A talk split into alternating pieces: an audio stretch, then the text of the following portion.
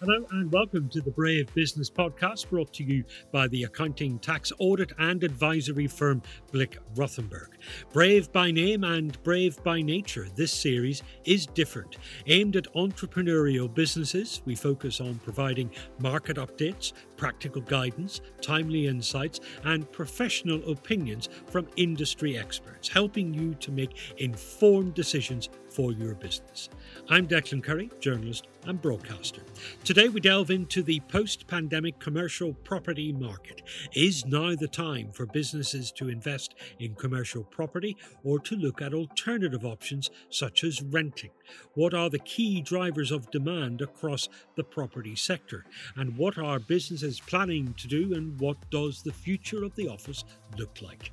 Joining me to debate all this, Heather Powell, Head of Property and Construction, and Sean Randall, a Stamp Duty Partner. They're both from Blick Rothenberg. And our guest for this episode is James Saunders, who's Project Management Director at Arcadis, the leading global design and consultancy for natural and built assets. Welcome, all three of you.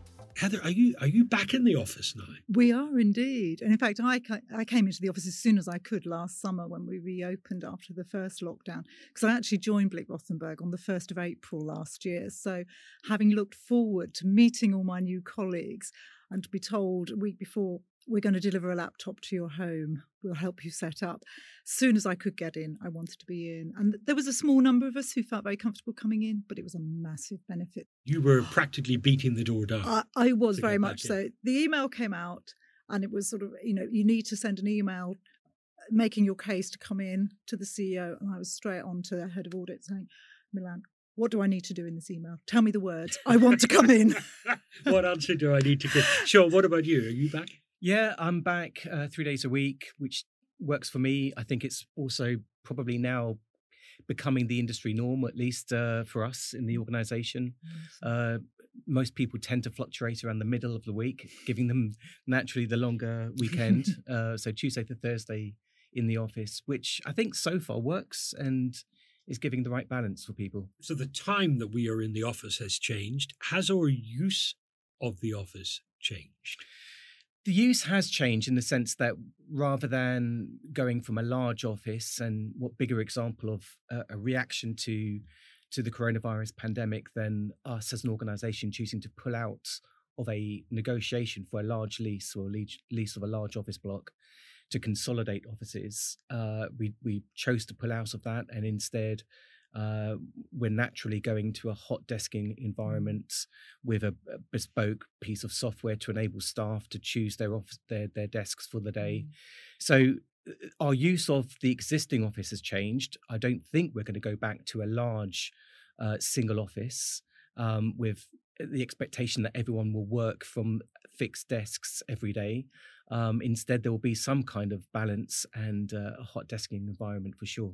I'm assuming your clients are doing something similar because you, you, see reports of the big banks in the city of London, for example, they're scaling back on the office space that they've got. It's a great saving for them. I think it really varies. Absolutely, and actually, I think the space saving is slight, a slight anomaly because, you as Sean was saying, we're congregating around Tuesday, Wednesday, Thursday, but actually what we're doing in the office is very different. We're meeting with our colleagues, we're having a briefing, we're discussing an issue, we're making plans, setting out strategy. We're not actually sitting at our desks all day plugging away on an audit file, writing a tax report, because actually we've proved that can be done at home. What we need to be doing in the office is collaborating. So we're having to create more collaboration space, and we're really using that. So when you perhaps had five or six meeting rooms and a couple of huddle areas, we need much more, and they're being really, really used. So that's the real big change. That you have to mm. change your thinking about how you run your business. Yeah, I, I think it's happened naturally that people value that interaction a lot more. Mm having lost it for more than a year, people now really relish the opportunity to go and talk to someone in person, which uh, only has benefits. Mm. What about things like productivity or training? So, productivity for us has increased naturally, given what most people's commute is roughly an hour, uh, sometimes more, sometimes less, but double that. And people are starting earlier, finishing later. Um, you know, people aren't traveling to meetings with instant video uh, conferencing. Um, there's more time in the day, and, and I think on average people are much more productive, in fact. Mm. But there's a real uh, concern about training and this natural ability to absorb uh, information and experience from others. Uh, that interaction uh, naturally happening isn't isn't happening so mm. much. Well, James, let me bring you into the uh, discussion. As we said in the introduction, you're James Saunders, you're Project Management Director at uh, Arcadis, and you're here to talk about the, the design of offices and the uh, the use of offices. What has the return to work looked like to you? I think at Arcadis, we've really started to appreciate the value that face to face interaction and socialization can bring to the office. We've seen that with our new office launch. But what we've learned from the pandemic is that we're just as responsible and productive working virtually as we are in the office. And we know that from people experiences, client feedback, the result from our regional and local surveys, as well as our financial performance. But we're putting a lot of emphasis on team leaders, project leaders to coordinate teams properly so that we can maximize the opportunity for innovation, collaboration, and all the good things that come with that. And you've been able to put that into practice yourselves because your business has just relocated from uh, one part of London to another. Absolutely. I mean, for us, it's been quite easy because we've released this lovely new shiny office, coincided nicely with the return to office program at Arcadis.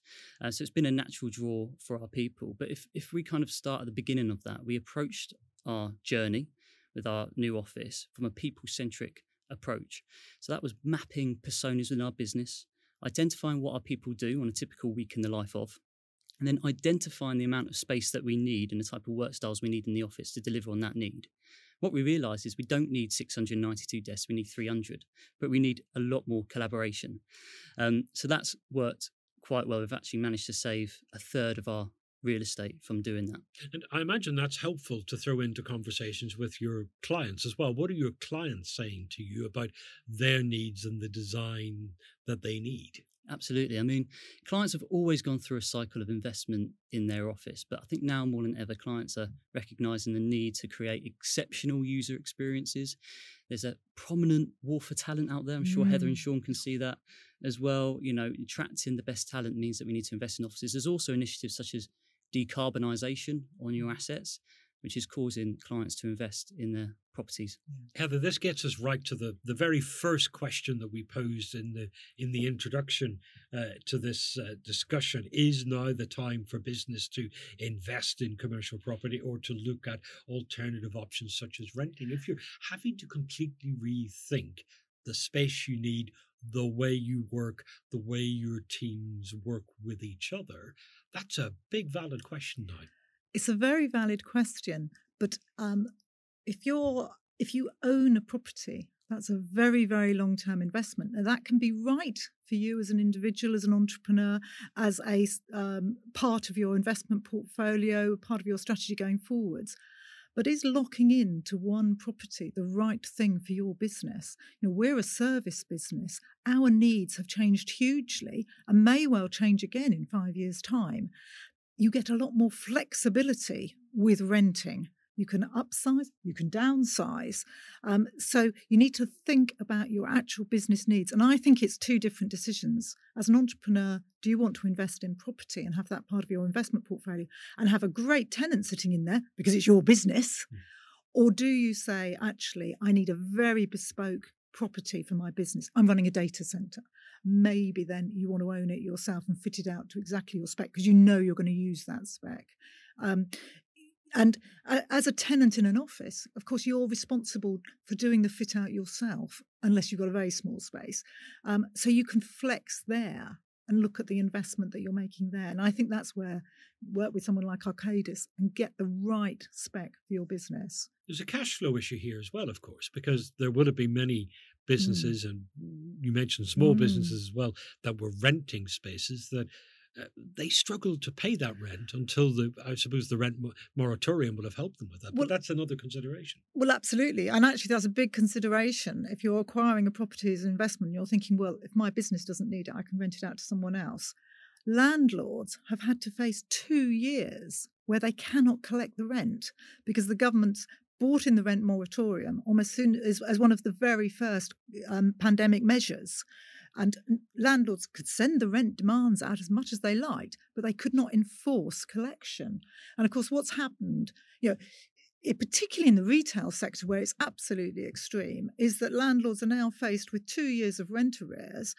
Are we going to force collection, go to court, and actually take that tenant down, which means no rent at all, an empty building, heavy costs? Is that really of the benefit to the landlord? Or actually negotiate, forgive some of that rent, agree that perhaps an element can be collected over the next two or three years. So property is no longer that surefire investment. Every quarter, I'm going to get my rent rent bill in. I can pay my bank loan. There's a lot more commercial considerations to come into in now. So I think it, it goes to your business needs and your uh, strategy in terms of personal investment. We're talking about entrepreneurs here, rather than okay, I've got a bit of money in the bank. I'm going to go out and buy a property. Talk to me about the tax side of this. Are there tax incentives that are important? We've been talking about the importance of getting the office environment right, and the Chancellor has given us some great tax incentives, but they are time limited. So, for limited companies, we have a super deduction. For every £1 you spend, you get a £1.30 deduction in your corporation tax return for works undertaken. So, we're talking about plant, machinery, new desks, new IT infrastructure, but that has to be spent by March 23. Thereafter, it falls away completely. So if you're planning some works and you've got the capital, it'd be very, very good idea if you can get that work done before March 23. For people who operate through partnerships or who are sole traders, um, then we, they don't get the super deduction. But what they have got is an annual investment allowance in similar equipment of £1 million a year. So you can do a really good fit out in a small office for that. Um, and again, that 1 million only lasts until 31st March 23. Thereafter, it will drop to 200,000 a year. So if you're planning major works and you have the capital to do it, try and make sure that it's done before March 23 to maximise your tax relief.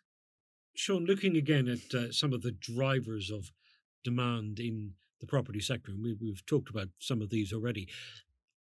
Do you see us going back to where we used to be before the pandemic? It may take a couple of years to get there, but in, say, five years' time, it's back to normal. Or has there been a permanent lifetime change?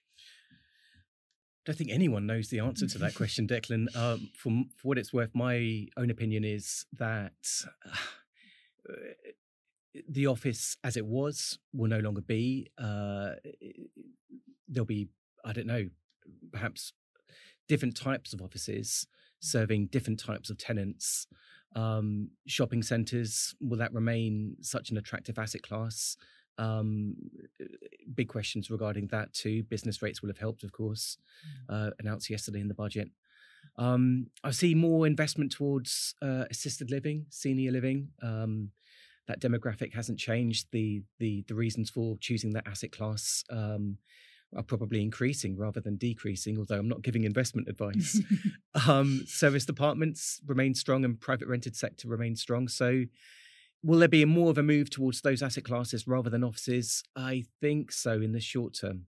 And that's the important point you make there is that when we think about commercial property, it's not just offices, there's a whole range of uh, items there.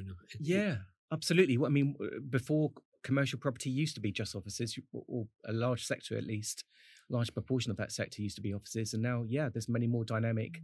innovative, new asset classes which people are discovering and, and choosing. James, describe for me the office of the future. To be more precise, your dream office of the future. Declan, come and have a look at our new office at 80 Fenchurch Street, and you'll see you'll see new, an office of the future. Now, I mean, importantly for me, um, focus on sustainability, and I think that's two prongs. So, firstly, it's about the policy, be, empowering people to be more choiceful in their travel decisions to an office is really key but also the materiality, the design and specification of the office. Really important to have focus on sustainability. Wellness is really important, equally as important. You know, maximizing natural light, that's always been a thing. Mm. You know, increasing ventilation, uh, airflow rates in the building. Now that's obviously more prominent. Um, creating dedicated well spaces really important.